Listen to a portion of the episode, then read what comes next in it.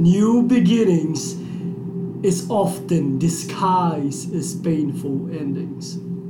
So I just heard this one in the radio uh, in the past, and it just struck me. It's just so ridiculously true.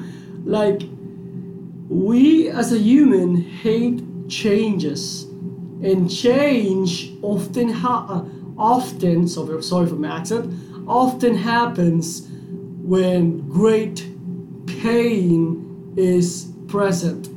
You know, change only happens when pain is present. And we, as a human species, often disregard pain as as a new perspective of a new beginning. It's a creation of your new self.